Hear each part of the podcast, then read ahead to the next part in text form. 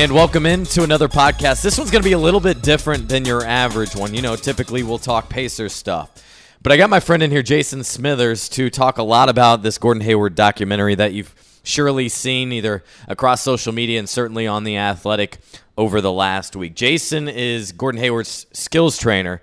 Been with him quite a while and was with him throughout the entire last year as he rehabbed from that awful injury that we all witnessed um, in Cleveland. He's been through this whole thing with him, was there by his side every single day almost, out in San Diego, up in Boston, and uh, even during some of his time in Indianapolis. So we bring Jason here to the podcast to talk things over. Jason, how are you doing, man? Good. Thanks for having me. I feel like we're always talking, so I figured it got to the level we might as well record, right? Probably. it gets to that point. Well, Jason, you're a guy we've seen across social media. A lot of your stuff went viral, picked up by the national networks as we got little snippets, maybe once a month strategically, I got to believe, uh, throughout the year. We obviously see you all the time interacting with Gordon uh, across the documentary, whether it's directly with him, testing him, timing him, or uh, behind the scenes. What exactly has been your role with him? Because I think you've worn many hats throughout this rehab process specifically. Yeah, um, obviously at the start it was like in the in the summer before and in the past it's been you know kind of as like a skills guy and you know to expand his game but after the injury happened it was you know more so be kind of there like so if he needed a ride if he needed to go to appointments you know if he needed shakes made in the morning i mean i moved in with him for the first couple months um, tried to keep as little of a footprint as possible as I could. sure. You know, with being, you know, having his family there, and I tried to hide myself away in the basement. Um, but no, a lot of it's just it was kind of a what did we need to help him as it went along. It's a long, arduous process. It's not fun. It's not fun to be around. Um, but you know, you got to have people that surround you that can be honest with you, that can hold you accountable, and that's really that was kind of the main thing was like make sure that he's where he needs to be, that he's doing what he's supposed mm-hmm. to be doing, pick him up on days when he needs to be picked up, you know, push him to do different things, try to improve, take him out of his comfort zone a little bit. Um, but yeah, but also at the same time, be a friend, be somebody to talk to. If you need somebody late at night, and that's how this relationship got started, right between you two. Is You were just buddies. You were friends, both from right here in Indianapolis. Yeah, yeah, we've known each other since we first started playing basketball. I mean, and yeah, we were training partners for a bit, and then and for know, those that don't know, you're like six eight, so being training partners makes that a little more reasonable. Yeah, as competition. then he decided to put on weight, and I didn't, and yeah, and that's all that wrote. But uh, yeah, so it's it's a long standing relationship between the two of us that allowed me to kind of have an insight into him of knowing the mental part of it and knowing you know what's what was going on throughout that whole thing and it's a trusting voice for him to have that it's just somebody else that's there every day because it can be really lonely that whole process. Yeah, and one of the things I think that is consistently said by guys that go through significant injuries that keep them out a year or more than that, like guys like Gordon Hayward, guys like Paul George, is number one the mental aspect, but also they kind of fall back in love with the game. Maybe they took it for granted, they'll often say, and that goes once again back to the mental aspect of the game, which is incredibly important. Yeah, it's you you you hate it and then you miss it and then once you're able to start doing it again you get frustrated and mm-hmm. because you're not what you were at the start and you wonder like will i get there? How do i get there? And then once you start to have some success you just you fall in love with the little things. And that's what when you're healthy and you're just going along throughout the season you there's so many things that you take for granted like just going to a walkthrough or shoot around or just hanging out with the guys and I'm know, just thinking about little stretches you do, calf raises, and oh, and that's yeah, those sorts of things that you should at least like do. walking, walking, Walk, normal, walking, running. Yeah, you could start there, playing with your kids. And we saw one of the first videos you posted in some gym where it was him kind of running for the first time or, or going at an accelerated pace, and those are the little things we literally do not think about. We just naturally can do. Well, he had to start at the very bottom. Yeah, and he made me run with him, like in the video. The, like so so the day that he was supposed to run for the first time, he just looks at me and he's like, "You're running too." And I'm this would have been in Boston. This was in right? Boston, and I'm just in sweatpants, just hanging out, like kind of just watching, making sure things are good, and just overseeing, waiting for us to do basketball afterwards. And he's like, "You got your shoes right?" I'm like, "For what?" What are you trying to suggest here? And he's like, "Well, I'm only running if you're running." And it's like, "Hold on, hold on, I gotta run." And he's like, "Yeah, you're my pace setter." I was gonna say you're the competition. You're the guy pushing him. I get that. And so like he, they were wanting him to run and at a certain speed, and so like it, they had beeps set up, so it was supposed to go, you know, go so many yards in so many seconds. So it was like I think we started in the first day. It was like seven and a half miles an hour, real slow jog, basically a fast walk. and whenever Yeah. he did it on his own, he wouldn't slow down. So he made me run with him. And so every time we ran in Boston, I had to run with him because he was like, mm-hmm. come on. And that was kind of our theme the whole time was like all of us were kind of in it together. It was like no matter what it was, we all were doing, we all were in this to try to help him. And we all bought in too because it helps. It helps the moral, you know, the mental part when, you know, everybody around you is also invested. I just think back to all these various videos that came out. The one that went viral of you guys in the pool. And I think you were in your tights and Danny Ainge, a big boss there up in Boston, posted that one. Yeah, that was uh, that one was interesting. I never thought I would be on the internet in spandex. right? I forget what was the the goal, the purpose behind that activity. Yeah, that whole thing was we were like Gordon was doing pool workouts at the time, and Steve, the physio, he was from Australia, which is As we can all tell in the documentary. Yeah, from his Is- is- accent. Is, he as hilarious as he seems like he's he would be? He's a nice guy. Yeah, he's a nice guy, and because of the accent, Right. it, it gives you it gives you that added uh, level of comedy. But so one day it came up where Steve and I were kind of talking about who would win in a swimming contest, and then somehow it got throughout the whole organization about Gordon was asking everyone who's going to win, and there was bets going on, and everybody had chimed in, and so I kind of took the Conor McGregor status of like hyping myself up like I was going to win, and Steve played possum the whole time, and I lost, and I got a lot of flack for that. But no, it was it was just things like that. Like so, the joke was like Gordon was my coach because we were Team USA, so everybody was on. It was Team USA versus Team Australia, so I let I let the right. US down. But yeah, and then the whole picture, Danny taking the picture, we didn't even know he took the picture until we see it on social media, and we're like, whoa! I'm sitting there like, uh, and then like that evening, Danny calls me in the car, and he's like, "Did you see my Did you see my post?" I'm like, "Yeah." He goes, About that. he was like, "Well, I thought you'd thank me for for making you famous," and I'm like, "Yeah, I lost, and I'm in my tights, so thanks." That's my introduction to a lot of the basketball community in your tights. oh yeah, it was great, but no, they, I mean, all those guys in Boston are just phenomenal people, and so it's just everybody there was so invested in trying to make Gordon comfortable. Beyond obviously trying to jump on the rehab right away. What were those first couple of months like? Was the biggest thing kind of like you said, being that hype man, trying to keep his spirits high when he was without basketball? He was probably away from the guys much of the time and just needed a support system that probably started with Robin, his wife, and then extended to you on down. Yeah, it was. I mean, Robin. I was at the game, you know, when he got hurt, and then I was. I talked with the Robin. Calls me the next morning and was just like, you know, hey, we'd really like for you to move in and just help him with everything. And that's telling that she called because then you know you have permission. if it was Gordon, you'd be like, "Well, have you Well, asked if it was your wife Gordon, he, yet?" if it was Gordon, he still would have been drugged up in the hospital, and it would have been like, Fair "Are point. You, are- you want me to move in? Huh? have you thought this one through? have you asked your wife?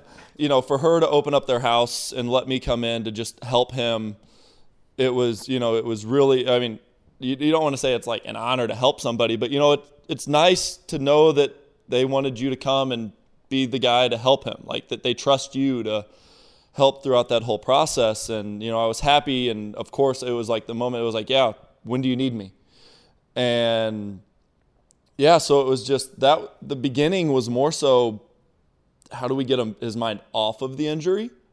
So I, I remember like the first thing when I moved in, he's like, "We're gonna have to get you a computer because we're gonna be gaming." And I'd always played on Xbox, and he was like, "No, we're getting you a PC." Okay. So we found a guy to build me a PC, and it was built in like Bill, you didn't just go buy Didn't one. just buy it. Didn't just Uh, go we- online, jump on Amazon, whatever. yeah. We had some one. guy from like MIT build me a PC, And I remember the first days, like when we were setting it up and we're hooking it up, he, he Gordon made a comment like, "This thing's faster than mine." Like what? And the he's heck? probably getting jealous a little bit. So let's just swap them out. Actually. and so yeah, but he was like, so th- there was a lot of nights where it's just, and that's the stuff that isn't really in the documentary and wasn't really publicized much because it's just those are just the dark days where it was like that was just us being friends and just having somebody that he could call on anytime. We had other friends from Indy and he had some friends from Utah that would jump on at a, you know a text message and we'd all go online, play games and just talk about everything but basketball, but the injury and I think those were really the moments that helped at the very beginning.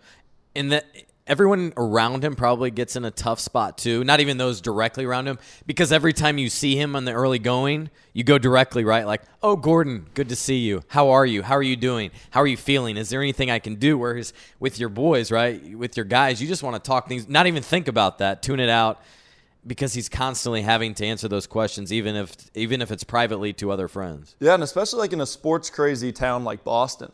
Everywhere you go.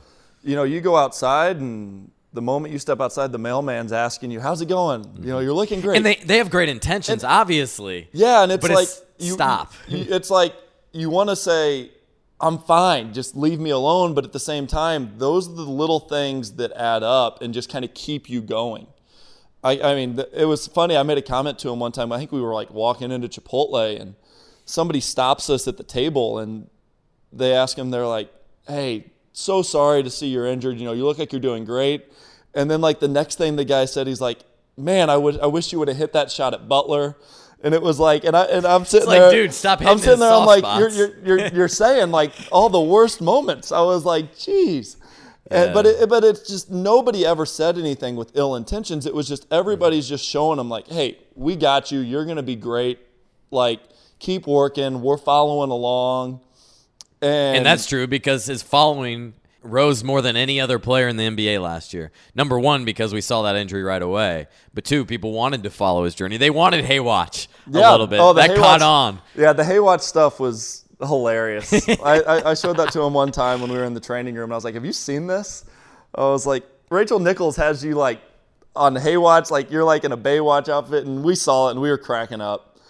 And Had he not seen it to that point? He hadn't seen it yet because we took him off social media because it's just social media can be a dark place, especially Twitter. And even if it's all these encouraging comments, because what it is is reminders. And and for every ten people that say something nice, there's you know one troll, and that's the only one you remember. And it's a guy with two followers, but still, you'd see it. you see it. And when you're not with the team and you're not traveling and you're not doing all that stuff, you have a lot of time to yourself.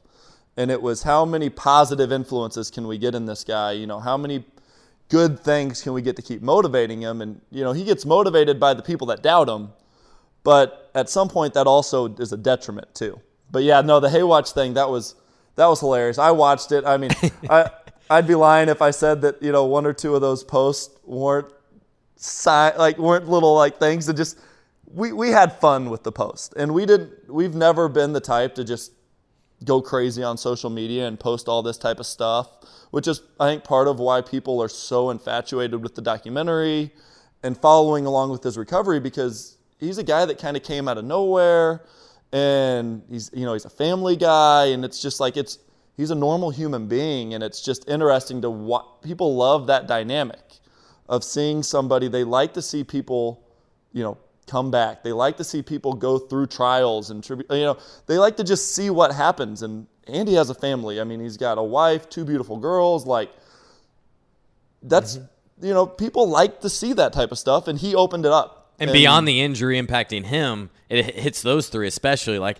maybe the most memorable thing I feel like to come out of those clips you guys all shared was when he had a limp. Was he was in a boot, and this did actually make the, I think episode two of the documentary. One of his daughters, I think it was Bernie, limped along with him. She kind of took cue from him and said, "Oh well, if you do this, maybe that's what I'm supposed to be doing." It was it was adorable. Oh, they were yeah, and just I mean, just being around them and the family, like Robin and the girls, like they, I mean, they were really what helped keep him together throughout that whole process. It's like those that they will never get enough credit for what he's been able to do in coming back. Like, because there's a huge amount of sacrifice. Like, yeah, he's usually on the road playing games and all that stuff, but people don't understand, I think, all the time what the family sacrifice. I mean, he was pulling eight, nine hour days in the training room sometimes. I mean, And that's another misnomer. People think, oh, you're rehabbing. So what? You're working a couple hours a day and that's it, laying on your bed. The people that, that sounds the great. I want to com- jump on Netflix too. yeah, the people that comment like you're playing video games, like shouldn't you be rehabbing or shouldn't you be training? Yeah, those are Mm-hmm. They have the no ones. idea. Oh wait, you're up at what time? Well, Yeah. and that's another thing. I mean, just People to don't show, understand that. and just to show, like you know, the reason we wake up so early. I mean, a lot. The amount of times we'd wake up 4:30, 4:45 in the morning, be at the gym at 5 a.m., so that we could be done by noon, so that he could have time to spend with the family. Like, that's that's a pretty big sacrifice to get up that early, go to work, Mm-hmm. do your job, which his job became rehab, which isn't fun, and you're waking up early so that then you can spend time with your family. Like, He's trying to maximize hours in the gym and then at home while his daughters are awake. Yeah, that was admirable. Yeah. And I thought it was funny. Take us through your routine a little bit because you guys got into a morning routine where, right, I think he would pick you up. no, I'd pick him up. You'd pick him up, then Yeah, you'd he- stop and get he- he Starbucks and then head he- to the gym. I think he only drove like three times the whole rehab. I became like I was like his turtle, like from Entourage. I would, I would, I was the, Yeah. I was the DD all the time. Like for the first month or two, we had You to take, had to, right? We had to take the truck every day because he was still in the boot, still on the crutches, and so he'd lay in the back seat, and I would literally be chauffeuring him around. And Did he make like- comments ever about that or like, sir, can no, you pull over? No, that I mean he.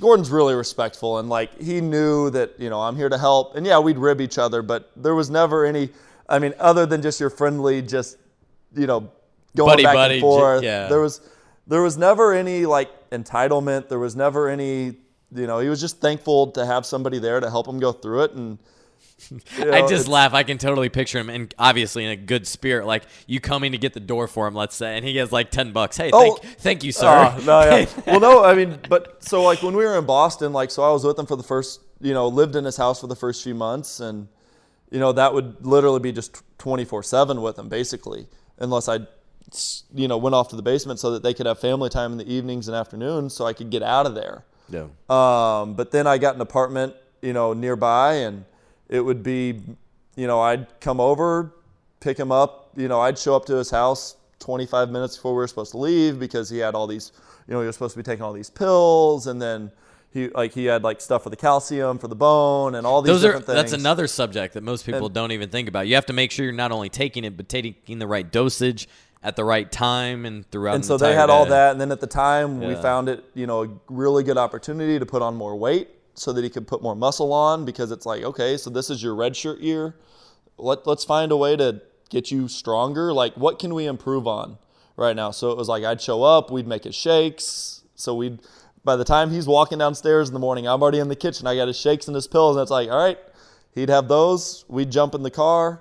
You know we'd stop at our starbucks on the way through i would get something different every day because we went to starbucks every day He would get the same thing. he would he? yeah he'd get a green tea with three honeys and Very routine. literally every day and he would be like green tea hits the spot and then he'd always try to tell you like yeah the green tea it's like the second best thing you can drink to water and all that and then i'm like yeah but you're putting honey in it like but no yeah that was and that was we'd do that we'd show up at the facility and you know then we'd usually we'd start out he'd get on the table get some pt for a bit and then like then he would do from that then we'd either go and do basketball or we'd go into the weight room and he'd do his weights. So we'd do one or the other depending on if the team was around or not just kind of what the ske- flow of the schedule was for the day. Um, then he'd get a little more treatment um, you know ice up have another shake have another meal. We'd usually then stop at Chipotle or Five Guys. We were regulars at Chipotle. He would just stay in the car because we didn't want to have to get him harassed. I'd go in, grab the food, go back to his house, go in, make another shake. Hey, all right, I'll see you tomorrow. Good work today.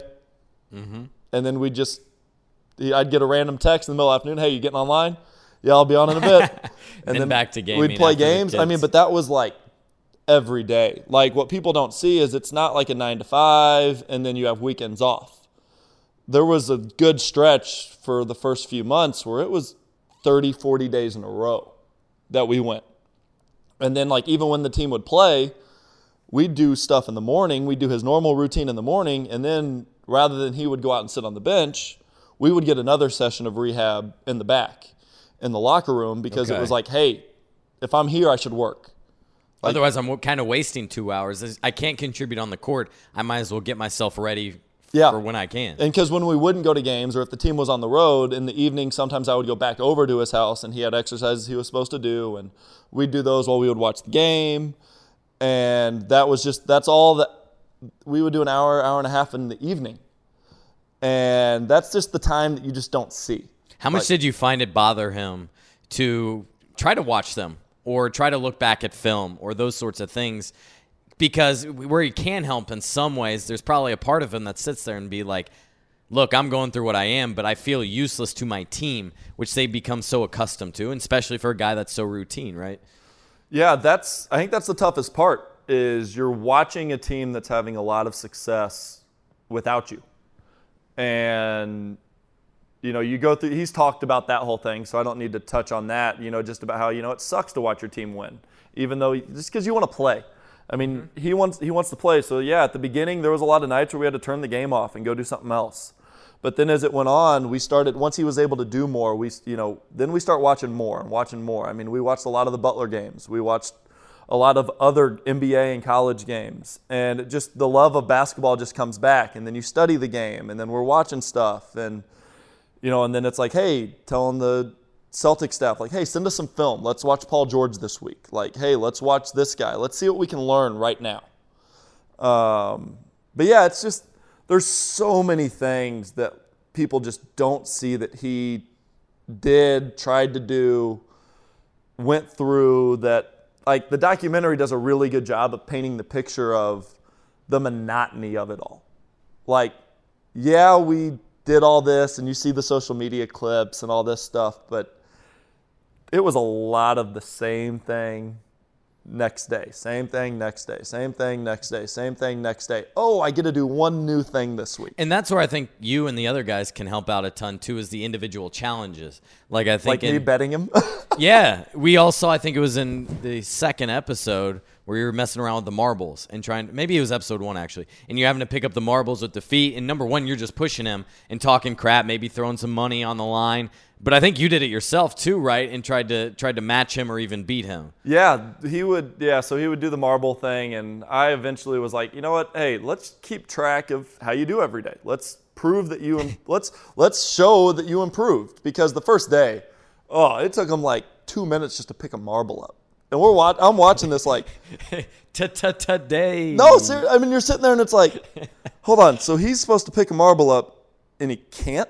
I mean, but it's just like you don't those little things, and then so Yeah. as he went on, and he thinks, oh, I'm doing well, I'm killing it. When he gets down from four and a half minutes to like two minutes, it was like 20 marbles. And Gordon would complain about the marbles being like greased up because the guy that the PT that would put him down had just massaged his ankle with lotion, and so he'd complain about that for his times. And we'd put all these challenges on him, and I finally just put money on the line. I was like, all right, over, and I would bet with other people in the room. I'm like, five bucks. Is he is he is he setting a PR today? Five bucks, and then I like it. yeah, one day it was I was like, hold on, I'm doing this, and I beat him. And then Scott Morrison, the assistant coach, came in, and he actually holds the record for a long time, and he did it first try. And so those were little things that we would just look forward to is like, all right, I'm going to win today. I'm going to set a record today. I'm going to win. And I mean, it's like five bucks here and there. It's no money, but it's just there's bragging rights on the line. Mm-hmm. There's money on the line, which holds you accountable. You can't BS when there's there's a winner and there's a loser. First episode went through the damage done, and I, I feel like the natural instinct is to think that that first month might be the most challenging. Do you agree with that? Or I, I almost venture to say that kind of last month, where you're on the verge of returning, but you realize still how far you have to go, could even be the most difficult. Where do you feel that line might be from your experience? The hardest thing for him was when he had to get when he, when he had to go back and get the uh, plate taken out. That because we were progressing and you know we're getting close to him playing again. We had just played one on one. We brought in Brandon Rush, who's with his agency, and we've trained before in the past to come in and play one on one in Indy, which I'm sure you'll see I think that's in the next episode, the Indy episode. Um, we were over at Incrediplex and we just brought B Rush in and was just like, hey, just play against them, have fun, play out of the post, give them a body, give them feedback. And it was like then, like two days after that, was when they decided they had to take the plate out. Then once you do that, there's a whole progression that you have to go through mm-hmm. to get back to even running again. Then you got to jump back on the AlterG for a couple days. Then you got to, and that's the part that I think was like, I've been going so well. And what I've always said is too, I don't care if you're doing a little meniscus, if you're taking something out, or if you're fi- repairing. There's no such thing as simple, basic surgery. If you're involving a knife, if you're involving surgery, that's always something I'd be concerned about.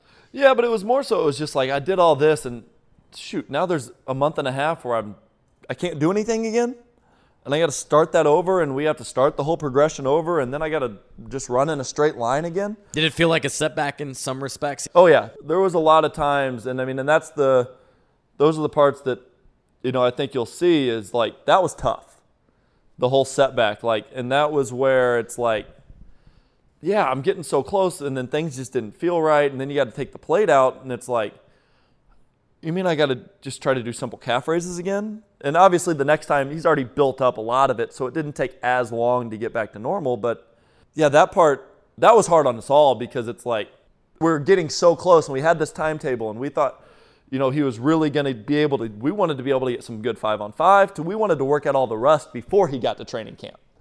Whereas, you know, once that happened, then we're sitting there, we're like, ugh, we're, we're not going to be able to play five on five till September now. And it was like, our timetable just got a lot shorter. We're not able to get as much in this summer as we wanted to. It became more, you know, let's build and get back to where we were, then let's progress. Mm-hmm. One thing I've always said, and I'm obviously covering a team in the Pacers, but even then, you still have the feel that you don't know everything. You were right there side by side with Gordon.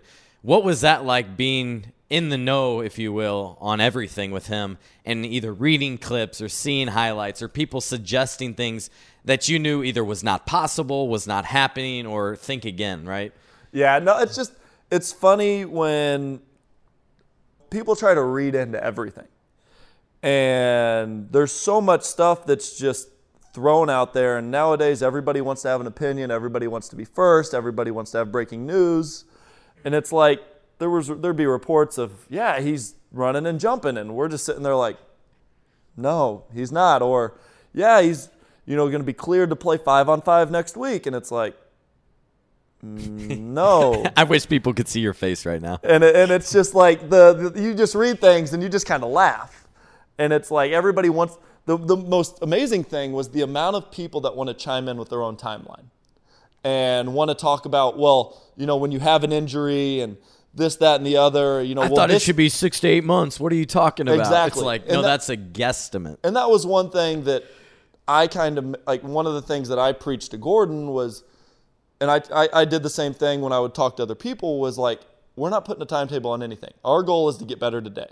Now, yes, between the Celtic staff and his agent and myself and then when we came to St. Vincent's and all that, like, yeah, we quietly talk timetables of schedule and when we want to be able to do this and all that. We never told Gordon much of that because we didn't want Gordon to get frustrated in case there was a setback. Our goal was to make it so that Gordon showed up every day with how do I get better today? Did I improve? Did I give today my all? Let's see what tomorrow brings. Did I get better today? Did I give today my all? Let's see what tomorrow brings. And I mean, every every day when I would drop him off at his house, it'd be like another one down. We did we did well today, and that was literally every time we would finish at the end of the night. It was like another one down. Good job. We'll go back at it tomorrow. Another one down. Great job. We'll go back at it tomorrow. And there was probably only three or four days across the whole time where it's like we probably could have done better today. But you're going to have those days too, and that's all part of the process. You're not going to just absolutely kill it every single day or or get accomplished maybe everything that you wanted in the perfect style. You're going to have those days where you you know what, today wasn't my day, but guess what? We're going to get back to it tomorrow. Yeah, and that's and and but with in protecting him in that was why we didn't really put timetables on things. Yeah, he knew the overall big timetable. And, and, and I think he admitted that even in his blog talking about this was kind of my goal but it, it was not a hard line that I was destined to achieve. Yeah, like when he was on the AlterG, we didn't tell him how many sessions he had to do on the AlterG. He just knew I'm gonna, you know, keep improving. I'm gonna do less body weight, and I'm gonna keep improving. I'm, you know, and then the resistance will go up. And we just were like, same thing when we'd have him on the court. It was like, all right, today he's allowed 50 jumps. We wouldn't tell him that he's at 50 jumps for a week, and then if these go well, then next week you're allowed to do 100. It was great job today. And then he would be like, Can I do more? Nope. Or that first time when it's like, Yeah, you can do 75, it'd be like, We'll do 50. It's like, You feeling good? All right, you know, let's get 25 more. Just mm-hmm. little things where it's like, you have that dynamic if he wants to push himself every day. So you kind of got to pull the reins and then give him some, pull the, but you don't want him to hurt himself by going too hard. And so, yeah, we would just, we, we tried to limit his expectations to how well can you do today? Which is, I think, something that will really translate well for him going forward, just in a mindset of now when he goes to the gym and he goes to work on his game, it's, am I getting the best out of myself today? Which that's something that I think all of us could really benefit from and not not try to seek the end game as much as I need to get these three things done, accomplished, and and know that'll contribute to my big picture goals. Yeah, it's it's something that we can all learn from. I mean, because so many of us see the end result and we forget that there's a path that you got to go through yeah. to get there. Nobody skips steps to be really successful. You you grind and you work and you grind and you work and you get lucky sometimes and you keep going and there's setbacks, you know, and then there's success and yeah, and that's going to be the theme for his season. Is it's a long season. His goal is to win a championship. They're going to make it really far this year he's not going to be Gordon Hayward that he wants to be on day one. And that your mindset can either be, you know, woe is me, why am I not making it? Like, what the heck? Like, or it's a lot of questioning him of himself because he's not what he's accustomed to being. But at least you, initially. But if you take you, you keep that same mindset that he had all rehab and that we've approached the season with, it's you know, but let's get better today. You know, it's like after the first few preseason games, you know, we're messaging back and forth, and it's like, you know, he dri- he dives straight into X's and O's, and what you and, it, and it's like, dude, you just played your first preseason game. I don't care how you looked, how you did it. You played basketball again. Like, great job. We'll dive into that in a week. yeah, we were watching that one, and I was sitting there. I was like, I honestly don't care about his numbers. I hope he gets through it healthy. And otherwise, this is all for his mental sake. This is all for him to get past any type of barrier that's likely there of being on a court with nine other guys at one time, being in an NBA environment, playing at game speed. That's another thing on a guy's checklist and coming back from a significant injury. Yeah, there's so many milestones that he has to still check off in his mind that are very basic basketball things to somebody who's playing. And that was what our goal was was to check those off in the off season. Well, because of having the played out and you know circumstances, we weren't able to do that. So there's a lot that he has to do right now. And you know, it's the balance of how fast can I get there, but how can I get there the right way and how can I limit expectations but also push myself. And that's just that's always been a challenge with him is because he always he always judges himself based on what would have been perfect. He wants to be perfect. How can I be perfect? And sometimes it's just not realistic to be perfect when you haven't played basketball in a year. And it's like, he's like, God, I can't hit shots. And it's like, dude, you just played basketball for, you know, this is your second game in a year. You're not going to be perfect. If you were perfect, we need to figure out what we just did because that is the best thing that we could ever do. It's like, be patient. You know, let's keep grinding. We'll get there let's improve every day. Let's I mean that's always been his thing. He used to hashtag that all the time in the summers. It's just like improve every day. Improve every day. And it's really something that, you know, we've always embodied with him, even just in his training and other off seasons, is like, we got better today. You know, we worked on this. You got better today. Did we win or lose today? Was I perfect as I could be? And there's so many things that you can't control. And right now it's like you said, like he's gonna have his first preseason game his first time where he falls, his first time where he gets hit, his first yeah, time going to the rim, his first time in transition one on one, his first time going for a lob. Like there's so many things that he still has to do. His first time in clutch time, like how's he going to handle it when he gets hit over the head? Like You're to be sore in different places that you haven't been in a while. Like, there's so much that we still have to check off. And then on top of that, we still got to get better. And then the team's going to adapt. And then we, he's still learning a new system. I was going to say, and that was the route I was going to go to, is beyond him himself and coming back from that injury. Well, f- things have changed in the last years. You've got two guys, in particular Jayson Tatum and and Jaylen Brown, that have elevated their games. Terry Rozier also. Terry Rozier's been there. Marcus Smart plays a big role for this team, and it's a little bit different than when he started out with them during the training camp last year. And those are things not only he has to adjust to, but those guys have to become accustomed to playing with him once again. Yeah, he's the new guy. He would have been the new guy last year, and you know things happen, and you're not. So going in, it's like this is your first time with this team. This isn't going to be comfortable at first. Like, yeah, you got Brad, yeah, you have familiar faces, but you still need to get reps with these guys. You still need to play with them, and you know that's the ongoing challenge. Like we're going out, um, myself and Rob Blackwell, who works with me, we're going out there this weekend. We fly out Saturday to go work with him, and we're just going to go get a couple days. And while we're there, we're just recapping his preseason, talking about what he did, what we think. You know, hey, these are some tweaks we should make right now, and you know, we're trying to get him ready for this. And you're strictly talking basketball. Yeah, here. this is just not basketball. rehab, just basketball. Just basketball, and that, but that's something we've always done with him. We always make our tweaks, we make our changes, and one thing with him is he always improves as the season goes on. And again, you see the theme of what we did through tr- uh, the whole rehab, what we do through his season.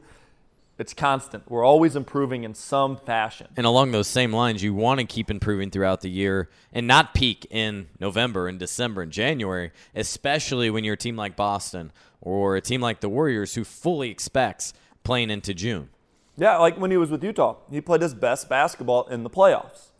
That last year he was in Utah, and usually, I mean, pretty much every during the season, every month his scoring average goes up, up, up, up, and up. He becomes more comfortable. He finds his spots. He becomes more efficient. We have more film to work off, and he's a perfectionist, so he just keeps working, keeps working, keeps working. And I think that'll be even better coming off this, you know, this rehab. And I think that's the big thing you'll get out of this documentary, and just seeing his level of dedication. Um, it's really everybody says they work hard. Everybody posts, you know, I'm in the gym grinding.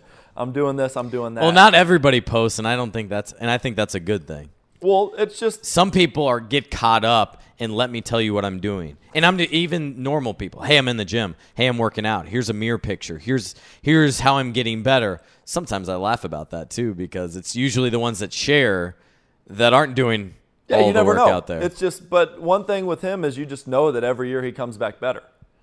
And I think that's what'll be really cool for people to see for the first time because one of our things, you know, we always viewed his off seasons as kind of like the secret sauce. Like we never really shared what he's coming back with new.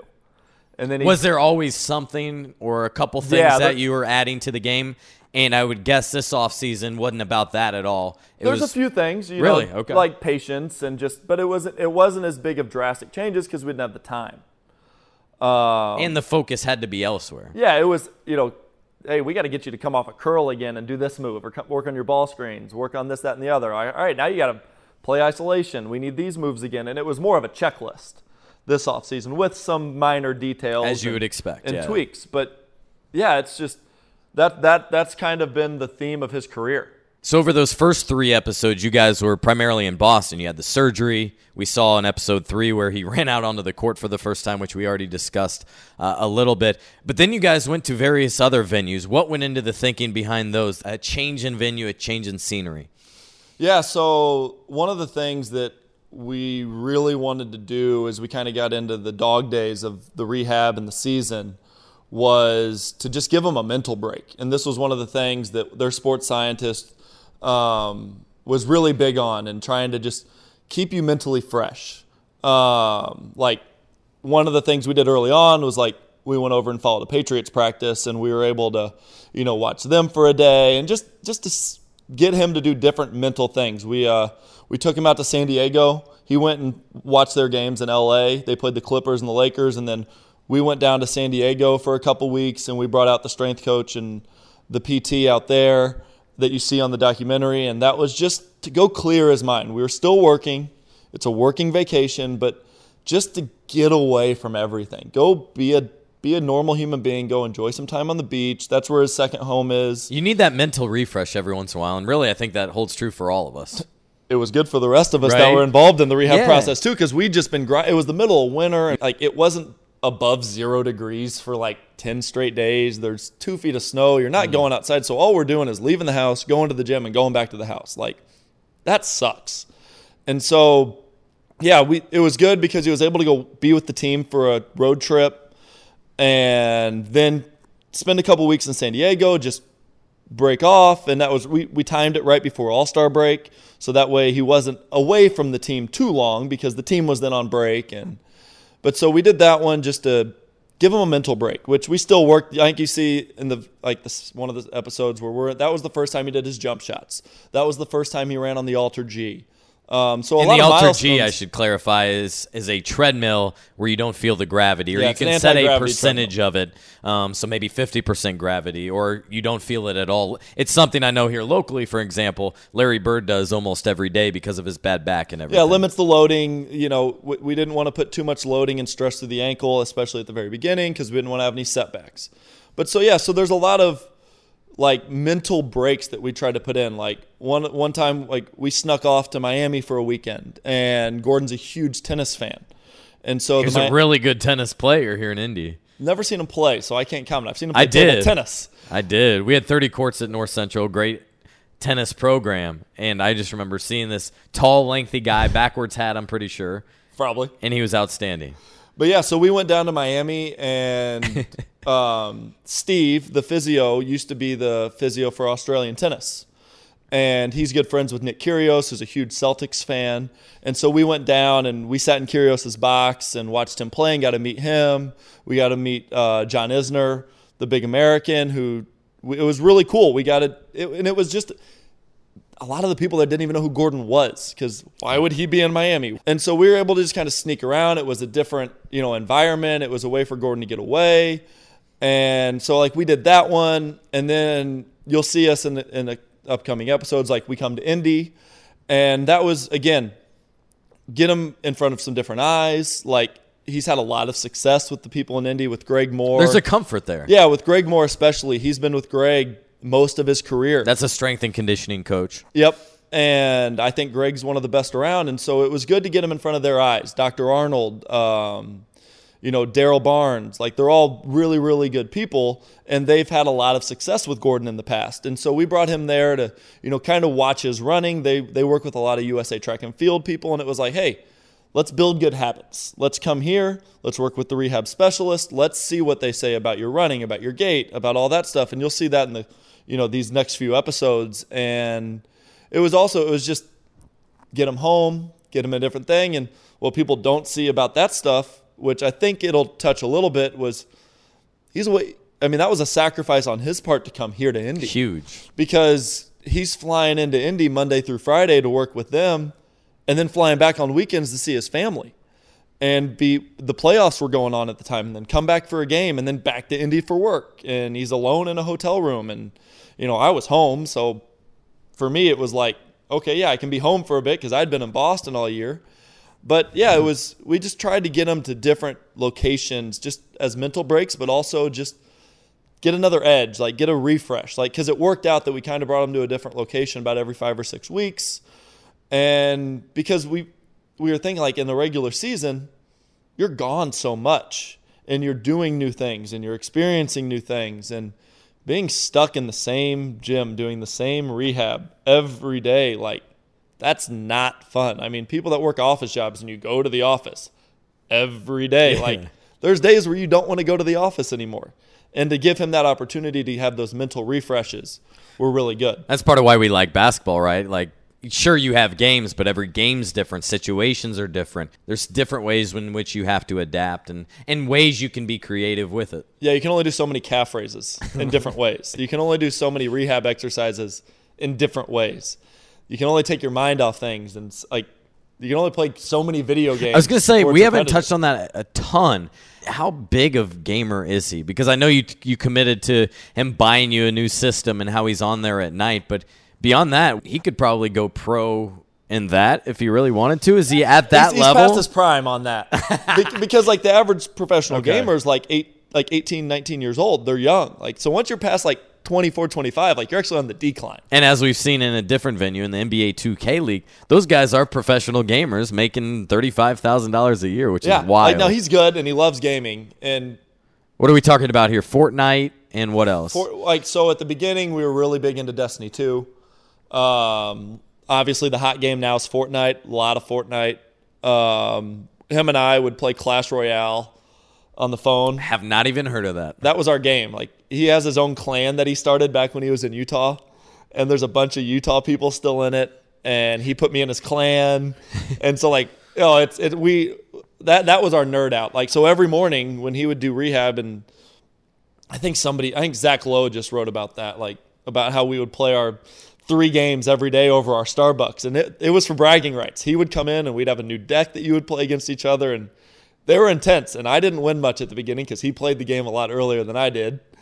And that was like, that was one of our ongoing things. We would play a lot of Clash Royale. Was his gaming similar to someone who might love Netflix or something like that? Yeah, if he's got free time, he likes, I mean, if it's not, if he's not with his girls, he's probably playing video games. Like it's family, video games, basketball. That's pretty much his life. Like over the summer, he started streaming, and you know he's got deals with different companies to do streaming and all that type of stuff. And yeah, so it's it's gaming is a big part of his life, and it was a really good avenue as a stress reliever and a competitive release during this rehab process because he's a competitive gamer. So he likes to play where you're playing against somebody. He doesn't like to just play against bots and PC where you're not playing against another human being. He likes to play where there's a winner And get that interaction and a loser. Yeah. And then usually he if you beat him in anything, then he goes and researches and watches YouTube videos and figures out how he can beat you. And then it kind of takes the fun out of it because I don't want to do any research. I just play the game because it's fun.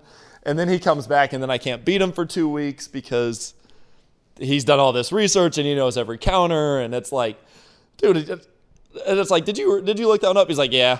I was watching this streamer the other day, so then I got to start doing research to try to beat him, and it's yeah, he's he he dives in. It's a deep dive for him in the video games, and he really enjoy, but he enjoys it because it's competitive. It's another competitive outlet. Over these documentaries that have been on The Athletic, theathletic.com, they were produced by the Players Tribune, and you were kind of the point man in all of this. What was that experience like, kind of having them um, around? Did Gordon mind the cameras too much? Did they kind of blend in? Did he get used to it?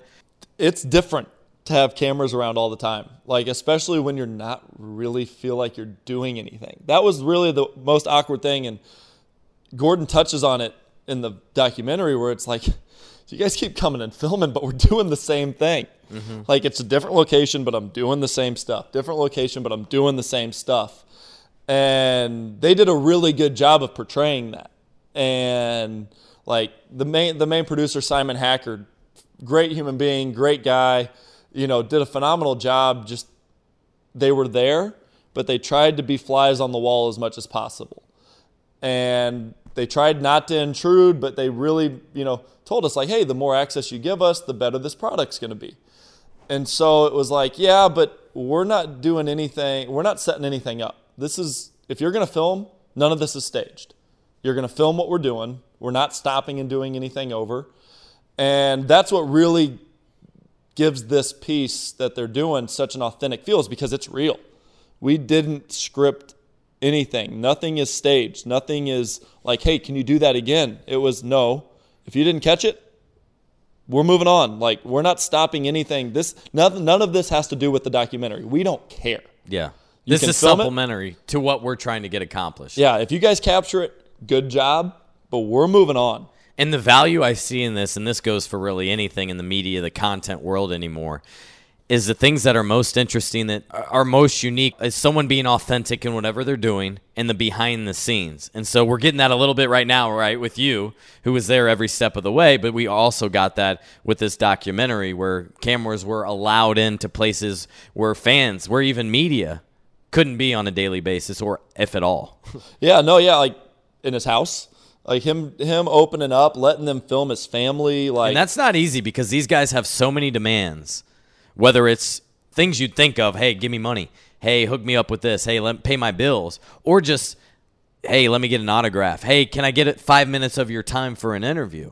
these guys are, are very hesitant sometimes about that, and they're also valuing their time as they should because of the demands of their job. Yeah, personal time is a rare commodity for these guys because when you go out in public, you're going to have people coming up to you. It's hard to go to dinner and not get bugged. And then to let people follow you with cameras, you know, throughout your rehab, like that's a people don't see it, but that's not as fun as what you think it is. Like we're mic'd up, so we're sitting there like, you know, we don't want to be mic'd up today. Like this is just another Thursday in rehab. Like, and it's but the good thing with Simon and them is we told them like, hey, there's days where we don't talk. Like, if today is just another Thursday and we're just down in the dumps and it's just a grind, like, don't try to get us to say we're not getting out of character. We're none of this is staged. Don't we, try to draw anything out. Correct. Let us be who we are, and, just and as you can tell are. it sometimes. Like they're sitting there, like, dude, like we're getting nothing. We're just, and, but we're like, this is us. That this is us. There's days where we don't talk. There's days in the car where I pick him up. It's like, all right, let's do it. We, I mean, the amount of car rides we went on in the middle of the winter where it's just getting in the car. Hey, how's it going? We talked for like 30 seconds.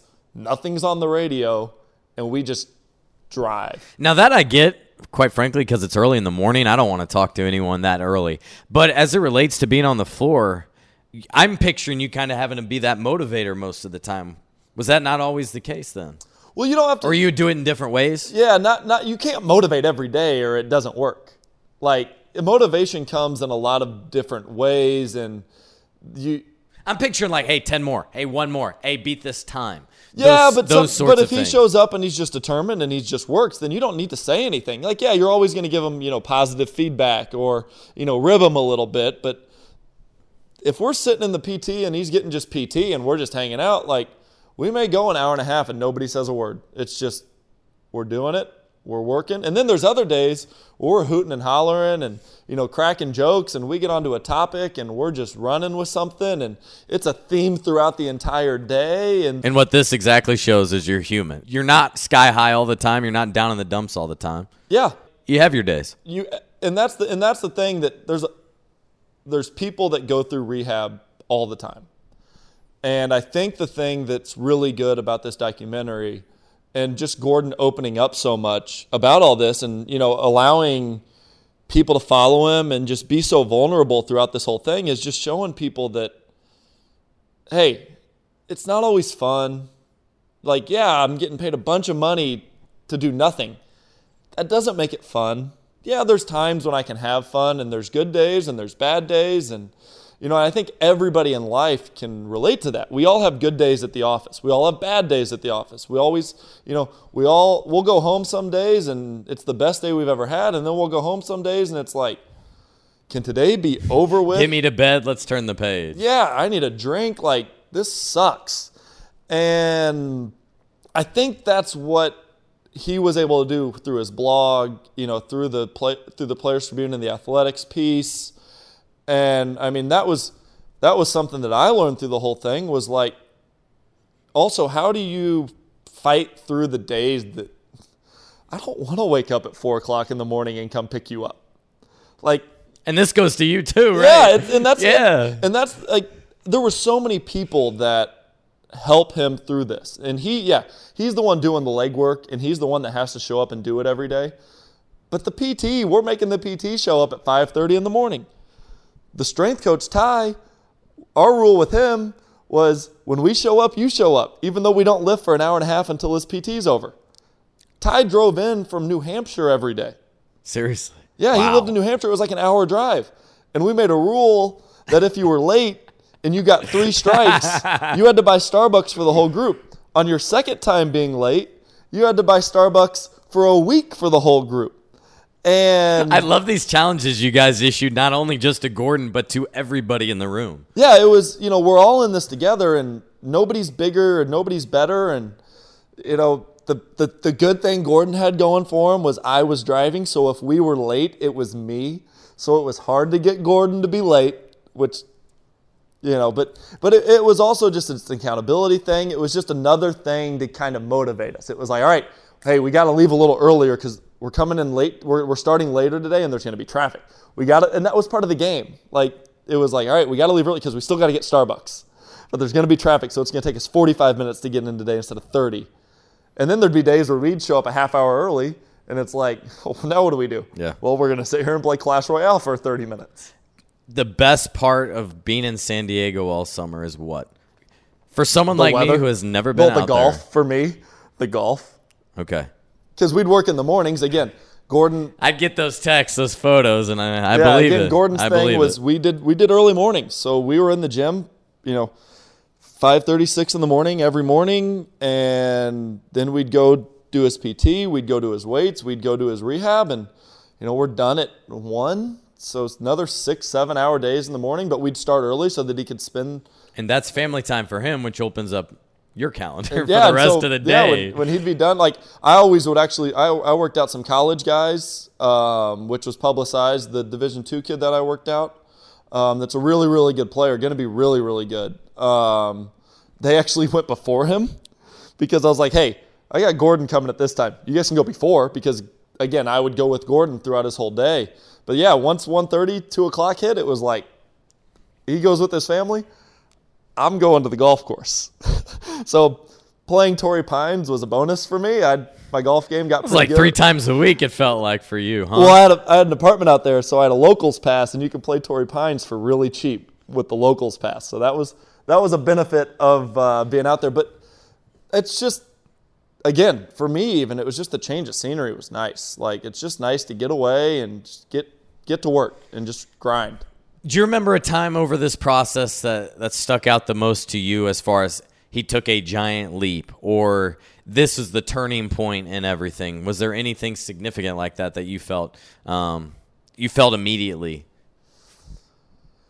That's hard. It's hard to pinpoint because there's just so much that went into this that, like, you see these like ebbs and flows, and And you're in it every day. yeah, so it in it probably day, all blends together. And that was like I can obviously I'm watching him every day and like paying attention to the smallest details and like, hey, this little thing got better. This reminds me of someone having a kid, and if you don't see them for six months, you think they grew a ton. Oh yeah, But when you're with them every day, you're like, oh, yeah, I guess. Sure. sure, yeah, they got better.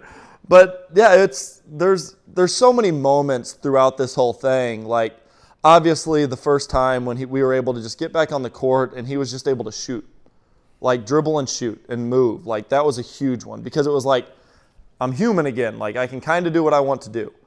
we all got a kick, I think, out of the publicity. I think this is the first thing that ever got out there was how he was shooting maybe free throws, maybe half court shots in a chair. Oh, in the chair. And immediately you got people saying, "Oh, he's back. When's he coming back?" Yeah, Like, the- and you don't realize, well, he's the, sitting the triple, down. The triple C, the Celtic chair challenge mm-hmm. that we had people shoot out of a chair. Yeah, it's and but like those little things, it's like we did the chair thing just so that he could have a thing to do and kind of be a basketball player again and put a basketball in his hands.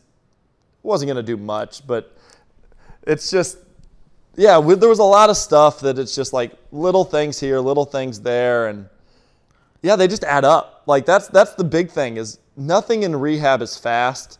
Nothing in rehab is, you know, as quickly as you want it to happen. Nothing is as easy as you want it to be.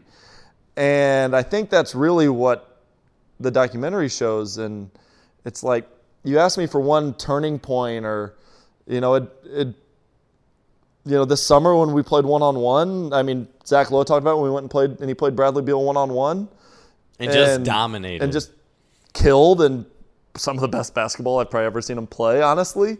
And his, I mean, we leave the gym and his confidence is just like we're high fiving. Like we, he he never walks anywhere. Like we're in Santa Monica and we walk to dinner and we're just chatting the whole way. And it was just like his shoulder must have been out and head high, Oh, feeling good. Yeah, and it's it's just like, you know, and it's just like I can do this again, and it's I mean that would probably be the biggest like aha moment that happened, but Did you ever review film over the process? And I mean strictly of the rehab or shots in the gym currently, right? yeah, yeah, we'd we'd watch you know things here, things there, and I'd film them or on my phone or.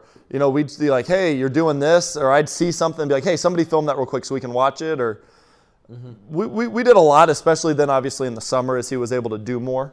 Um, but we did like a film breakdown of his shot. Like we rebuilt his shot. That was one of the things we did during the season. Um, but yeah, it's there's so much that we did that just get I forget that you just get lost in the I'm sure it trials. just I mean, I remember most together. of it, but we there was so much that went on that he did to just try to improve all the time. That just, I mean, you forget some things. How about a best or favorite moment? And it doesn't even have to be restrictive to the court. Maybe something that was done on a drive-in or a gaming story or anything like that. Because this is kind of an isolated event in that it's a year that you both really devoted to rehab together. You were in it together. So, are you talking like a moment like away from rehab, Anything. like just a moment in the whole process? minute in the whole process, whether it's a song that you'll always remember you listened to, or I don't know, something like that that jumps out at you. That's there's a lot. One of the things that kind of happened as we got kind of later on in the process was like we really really like got bored in the car rides so we started like listening to audiobooks and like podcasts and all that stuff so mm-hmm. like you know we listened to barstool. We listened to like pat mcafee show.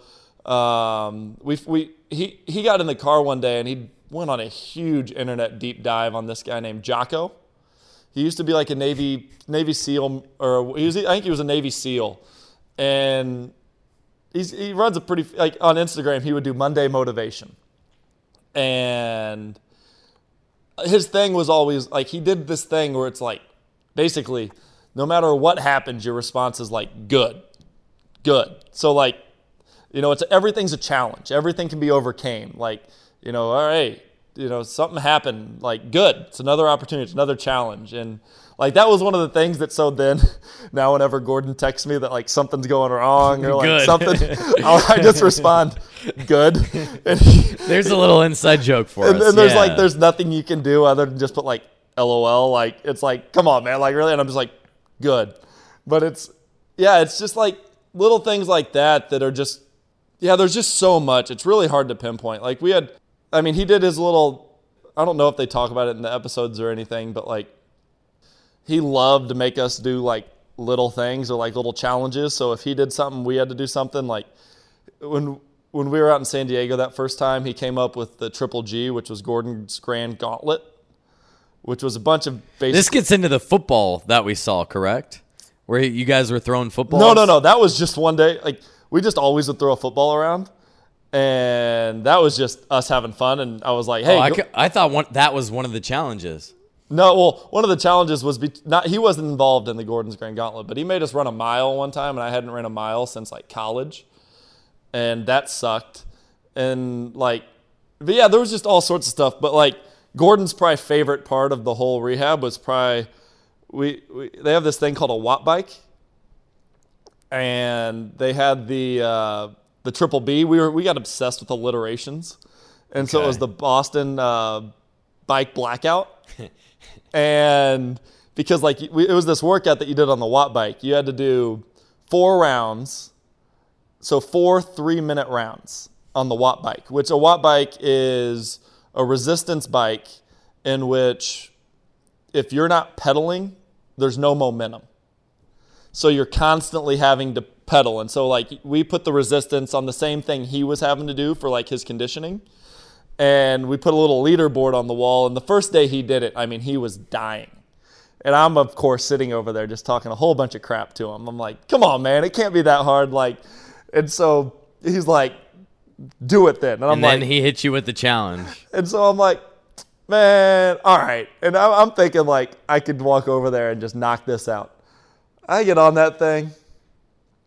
First minute and a half, it's like, oh, this is easy. I'm cruising. And I'm like cocky. I'm like, I'm talking a whole bunch of junk. And we get about a minute and a half into it, and then I'm like, whew, it's getting a little tough. and because I'm trying to, I had, there was a distance that you had to reach, and I was like, I got to beat him.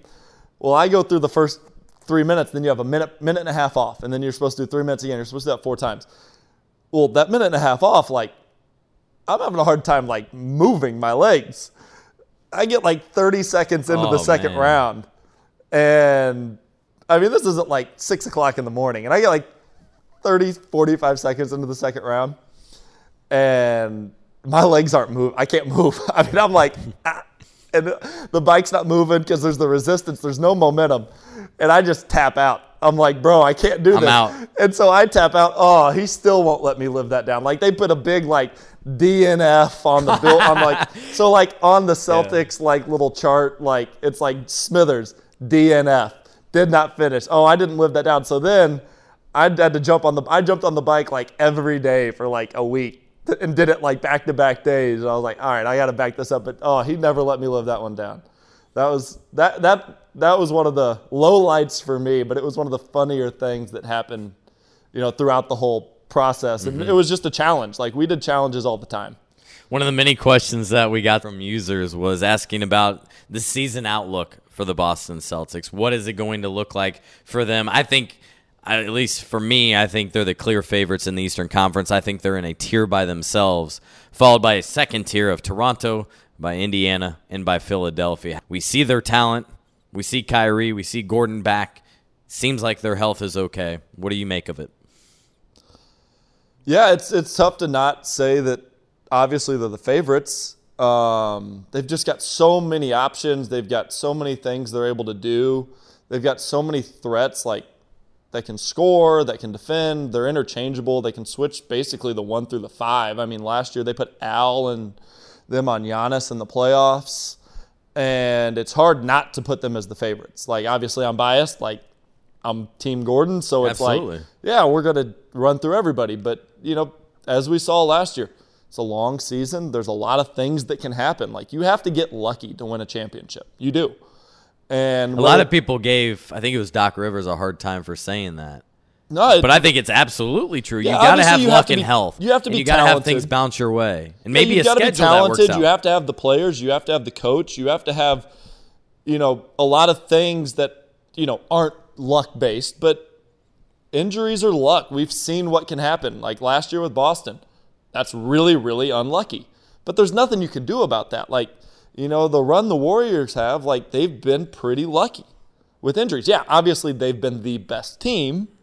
with but- the most talent, and I think Boston. I'd put them second in terms of talent. I put Yeah. them ahead of Houston, Yeah, it, and they it- certainly have the most depth in the league. I think.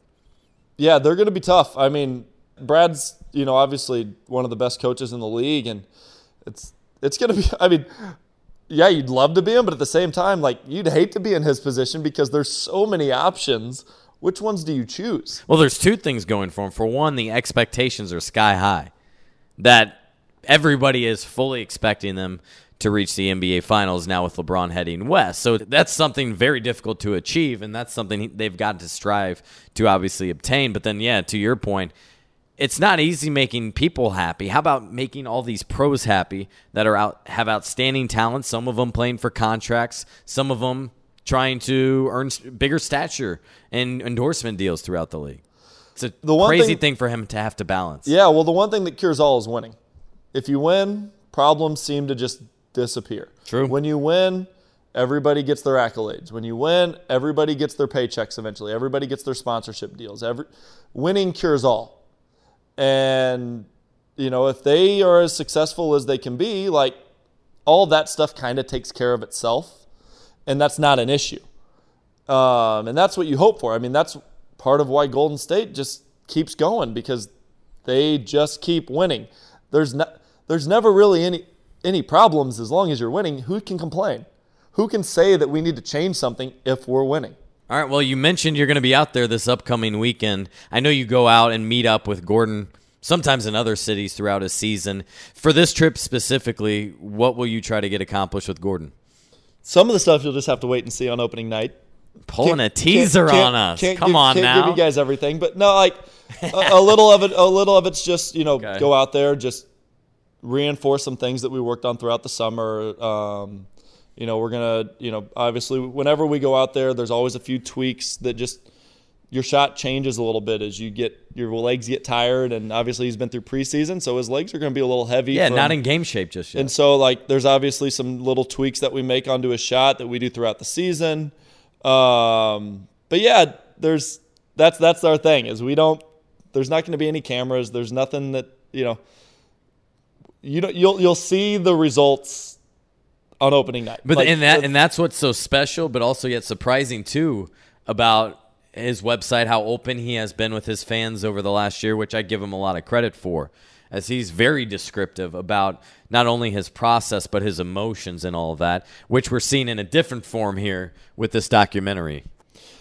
Yeah, but we're not even in the documentary. You're not seeing everything that we It's not on. everything because that would be hours and hours would- and hours of film. But this, I think, has tried to capture It captures the, general work. It captures behind it. captures the work. It captures you know what exactly he is. Mm-hmm. You know what makes him tick. Um, And I thought it was fascinating. I think it was episode two, just talking about just as a kid being that small, lengthy guy, considering, hey, do I even have a future here? Should I keep playing basketball? Should I move to tennis full time? Just those little things. And that also tells an entirely different story, Jason. It's funny in that how a guy even pursues it in the first place or carries on when there's maybe roadblocks initially uh, during what's not even a career, which is his childhood. again, There's some luck- sometimes you get lucky. Sure. Like genetics are such a big part of basketball, but at the same time, if you didn't work hard, if you didn't put the time in, it's hard. You know, you're not going to get there even if you have all the genetics in the world. Like if you don't work hard, and that's one thing that you know he's he's never been the biggest, the fastest, the strongest. He's never, you know, he's not like LeBron where his body is just like athletically basically perfect. He's not, you know, Kevin Durant in seven feet. Like he doesn't have the quickness of a Russell Westbrook. So for him, it's work, work, work. Like you've seen the transformation in his body and how much strength he's put on. And you've seen the transformation in his game. When he first got to Utah, he ran to the corner, shot threes, and then ran to the other side.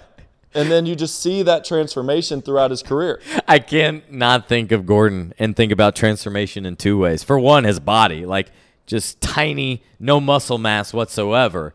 And obviously, one, you're going to mature, you're going to hit those growth spurts. And then also, he moved, as we knew him from high school, with the bowl cut, even into Butler. And then now he's a guy that's putting product and hairspray and all different things in his hair, making it look clean every single day. That's what happens when you have a wife. Yeah? No, that's a fair mean, point. Somebody has somebody holds him accountable now. He's no longer just the college kid.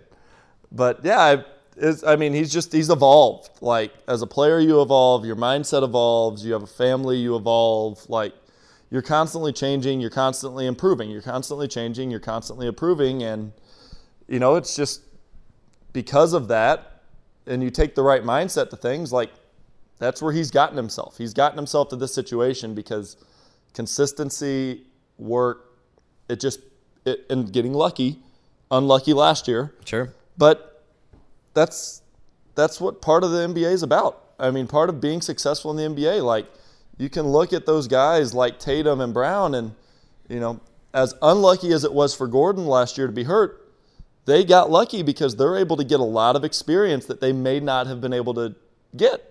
Which now, because of that, you know, the Celtics were probably going to be favored anyway, but now they're really favored. And so, you know, that's the whole thing is like, you know, back to the whole Jocko thing I was talking about. It's like, you know, Gordon got hurt. What's the response? Good. You hear it in football all the time. It's next man up. Like somebody got hurt. Good. Who's next? Like, obviously, you never wish injury upon anybody, but it's what do you do when the adversity hits? Well, we'll be following along all season long, Jason. I appreciate you coming through and having this extended conversation. I think taking us even further behind the curtains and into what you have been up to over the last year and in the process and the daily grind that both yourself, Gordon, and others around him uh, went into. I hope this is valuable and interesting uh, for fans that are listening. Yeah, no, thanks for having me. I hope I hope people enjoy just another, you know, behind the scenes view of kind of what went into everything and it'll it'll be fun to watch the season and again just watch his progression as things go along. That's Jason Smeathers, the skills trainer for Gordon Hayward. He was with him every single day, truly, over this last year, helping Gordon through his injury, his rehab, his mental focus, and uh, attention to detail now as he returns to the floor. If you haven't done so already, subscribe to the Pacers podcast on Apple Podcasts, Stitcher, Google Play, wherever you listen to your podcasts. And I'll talk to you again soon.